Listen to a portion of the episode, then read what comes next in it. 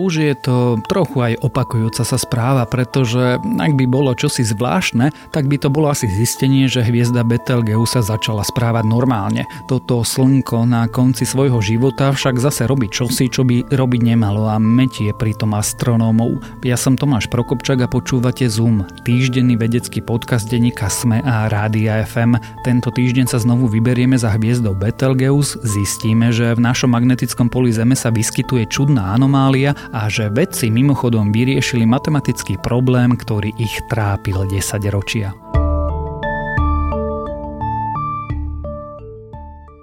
Vysoko nad juhom Atlantického oceánu medzi Južnou Amerikou a Afrikou sa čosi deje s magnetickým polom Zeme. Z povrchu by ste si nič nevšimli, no pre družice môže byť tento jav problematický. Nad touto časťou sveta sa totiž nachádza rastúca oblasť, kde je magnetické pole nezvyčajne slabé. Nazýva sa juhoatlantická anomália. Cez oslabenú magnetosféru sa môžu nabité častice zo Slnka dostať bližšie k planéte, čo môže narušiť prístroje družiciach prechádzajúce cez túto oblasť. Nové zistenia vedcov z NASA teraz naznačujú, že anomália sa pomaly rozširuje smerom na západ. Navyše sa zdá, že sa práve delí na dve časti, čo môže ešte viac ovplyvniť riadenie družíc.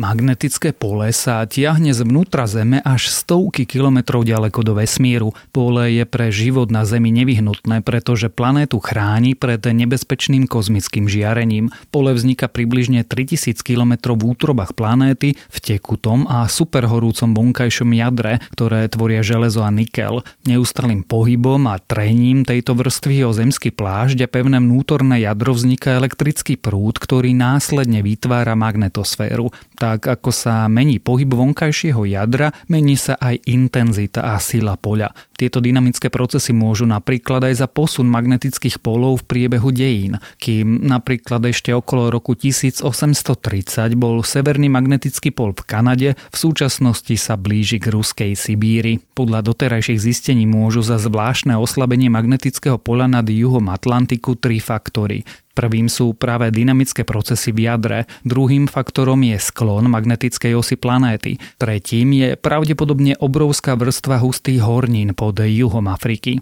Výsledkom anomálie je, že kozmické žiarenie prenika bližšie k Zemi než zvyčajne. Pre život na povrchu planéty síce stále nepredstavuje hrozbu, no družiciam, vesmírnym lodiam či iným zariadeniam vo vesmíre môže narobiť problémy. Nabité častice môžu napríklad dočasne narušiť funkciu funkcie palubných prístrojov či úplne poškodiť elektrické súčiastky. Operátori preto počas preletu cez anomálnu oblasť zvyknú vypínať kľúčové prístroje na satelitoch. Cez oblasť prechádza aj medzinárodná vesmierna stanica, ktorá je však veľmi dobre chránená špeciálnym tienením. Hubble vesmírny ďalekohľad zas počas prechodu cez oblasť nič nepozoruje. Hoci je veľa vecí, ktoré o zvláštnom jave veci ešte nevedia, nedávne zistenia postupne odhaľujú viac. Veci napríklad zistili, že jav sa pomaly presúva smerom na západ a že sa v minulosti opakoval, pričom sa zrejme vyskytoval už pred 11 miliónmi rokov.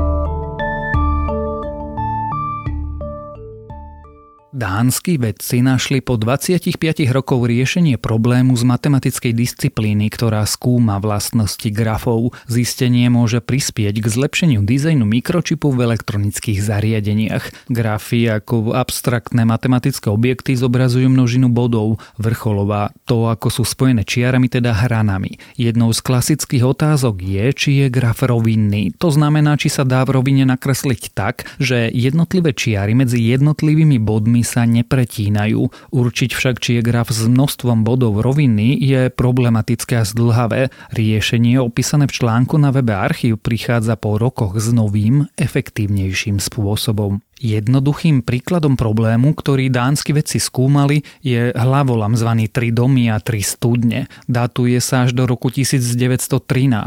Predstavte si vedľa seba tri domy, pred ktorými sú umiestnené tri studne. Cieľom hadanky je spojiť cestami každý dom s každou studňou. Chytákom však je, že jednotlivé cesty sa nesmú pretínať. Na dvojrozmernej rovine, ako je papier, hlavolam nemá riešenie. Vždy sa minimálne jedna cesta cesta pretne s druhou.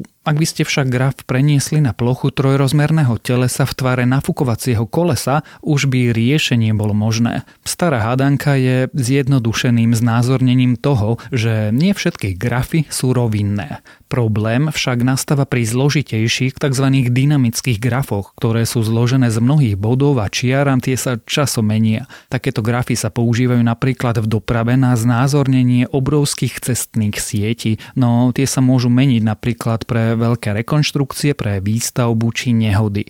Pri znázornení v dynamických grafoch takéto zmeny znamenajú zmazanie starých a pridanie nových čiar medzi bodmi. Stále ale pritom treba zistiť, či je graf rovinný, teda či sa napríklad cesty nekryžujú. Na určovanie rovinnosti v dynamických grafoch vedci využívali rôzne matematické algoritmy, ktoré by výpočty a grafické znázornenie urýchlili. Doterajšie riešenia mali nevýhodu v tom, že každá zmena v dynamickom grafe znamenala nutnosť pracovať s algoritmom od úplného začiatku. Navyše, najmodernejší algoritmus doteraz pochádza z roku 1996. Riešenie teraz našli dánsky počítačoví vedci. Nová práca tak umožňuje robiť zmeny v dynamických grafoch bez toho, aby bolo nevyhnutné zisťovať rovinnosť od začiatku. Riešenie je oveľa rýchlejšie a zaberie menej počítačového času než doterajšie prístupy. Riešenie by teraz mohlo nájsť uplatnenie v dizajne mikročipov a plošných spojov, ktoré sú v každej elektronike. Keď na plošné spoje totiž dávate drôty, nesmú sa pretnúť. Inak by došlo k skratu. Betelgeuse sa opäť správa zvláštne. Hviezda, ktorá sa blíži ku koncu svojho života, na miesto očakávaného rozjasňovania opäť začala pohasínať. Nový stav nesedí so známymi cyklami, v ktorých sa jasnosť nadobra pravidelne mení, píšu veci na webe The Astronomer's Telegram. Červený nadobor v súhvezdí Orion sa so svojím zvláštnym správaním dostal do pozornosti astronómov už na prelome rokov 2019 a 2020. Jedna z najjasnejších hviezd na nočnej oblohe vtedy nečakane rýchlo stratila štvrtinu svojej zvyčajnej jasnosti. Úkaz najskôr vyvolal otázky, či sa Betelgeuse nechystá na obrovskú hviezdnu explóziu zvanú supernova. O tom, ako sa pred touto udalosťou správajú hviezdy, sa ale zatiaľ veľa nevie. V takomto štádiu ešte nik žiadnu neskúmal. Pozorovania však odhalili, že úkaz spôsobila iba bežná aktivita na dobra. Betelgeuse vyvrhla do okolitého priestoru množstvo materiálu, ktorý ju z nášho pohľadu čiastočne zakryl.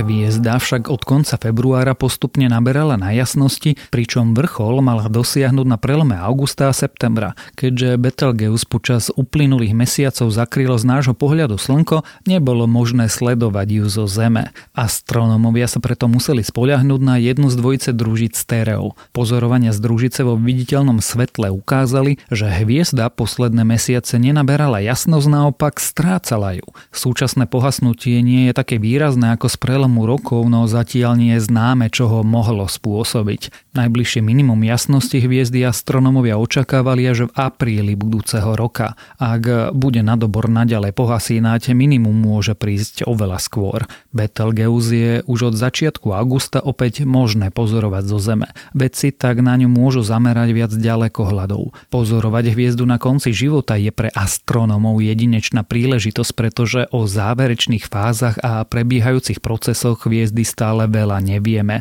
Tento červený nadobor sa nachádza približne 640 svetelných rokov od Zeme. Patrí k najjasnejším hviezdam na nočnej oblohe. Nachádza sa v poslednej fáze svojho životného cyklu. V súčasnosti spaluje hélium na ťažšie prvky. Keď v budúcnosti spáli aj tie a vznikne železné jadro, Betelgeuse sa premení na supernovu. Astronómovia odhadujú, že k explózii dôjde niekedy v nasledujúcich 100 tisíc rokoch. Jestvuje ale pritom malá šanca, že supernova už nastala, len svetlo z výbuchu k Zemi ešte nedorazilo.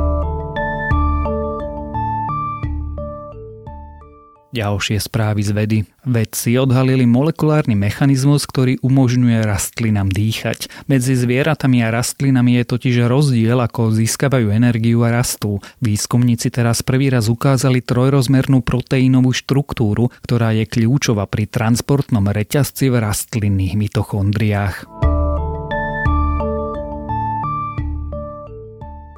Naše pravidlá na rozostupy a sociálne dištancovanie sa sú v prípade nového koronavírusu nedostatočné a vychádzajú zo starých modelov. Nový výskum naznačuje, že dvojmetrové rozostupy skrátka nestačia. Aktuálne pochopenie šírenia vírusu hovorí, že drobné kvapôčky sa môžu šíriť na vzdialenosť až 8 metrov.